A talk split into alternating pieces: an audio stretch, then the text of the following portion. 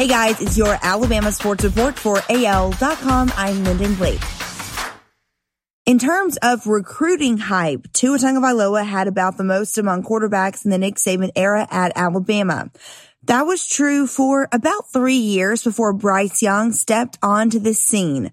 The number two overall recruit in the 2020 class found a way to eclipse the excitement that followed Tagovailoa from Hawaii to Tuscaloosa. But now comes the real test. Tagovailoa in Tuscaloosa Tuesday night for a luau kicking off his foundation's fundraising effort took a few questions about the heir to the Crimson Tide quarterback job.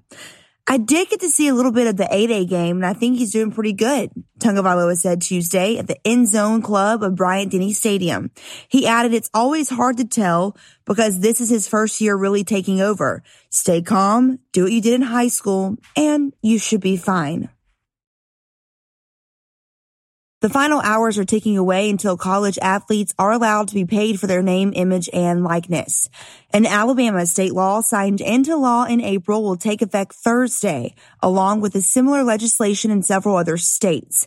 And the NCAA is expected Wednesday to suspend its rules preventing athletes from being paid.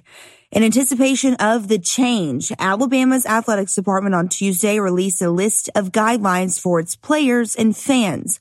Among the highlights, employees of the university cannot arrange sponsorship deals for athletes, but the athletes can hire professional agents to negotiate the deals, but those agents may not yet negotiate future playing contracts.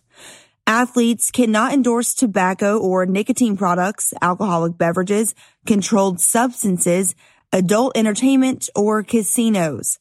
The school can also block deals that, in the reasonable and good faith judgment of the University of Alabama, negatively impacts or reflects adversely on UA. Miami Dolphins defensive tackle Raekwon Davis started his NFL career with five tackles in five games, but the former Bama standout ended his first season on the Pro Football Writers of America's 2020 All Rookie team. Davis started the final 11 games of his rookie campaign, recording 35 tackles during that span, after averaging 18.4 defensive snaps per game. I still feel like it wasn't a good season, Davis told reporters about his rookie campaign during Miami's offseason program. He added, it was alright. Just as the game went on, I got experience with the game and I started moving fast. Minnesota offensive coordinator Klint Kubiak complimented tight end Irv Smith Jr. for reporting to the Vikings offseason program this year in phenomenal shape. The former Alabama standout credited changes in his diet with helping him get that way.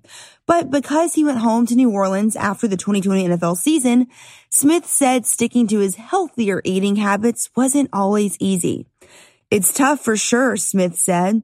You gotta have your cheat meals here and there get some crawfish, shrimp po' boy, or something. Smith made the sacrifice as he prepares for a larger role with the Vikings in his third NFL season. That's your Alabama sports report for AL.com. I'm Lyndon Blake.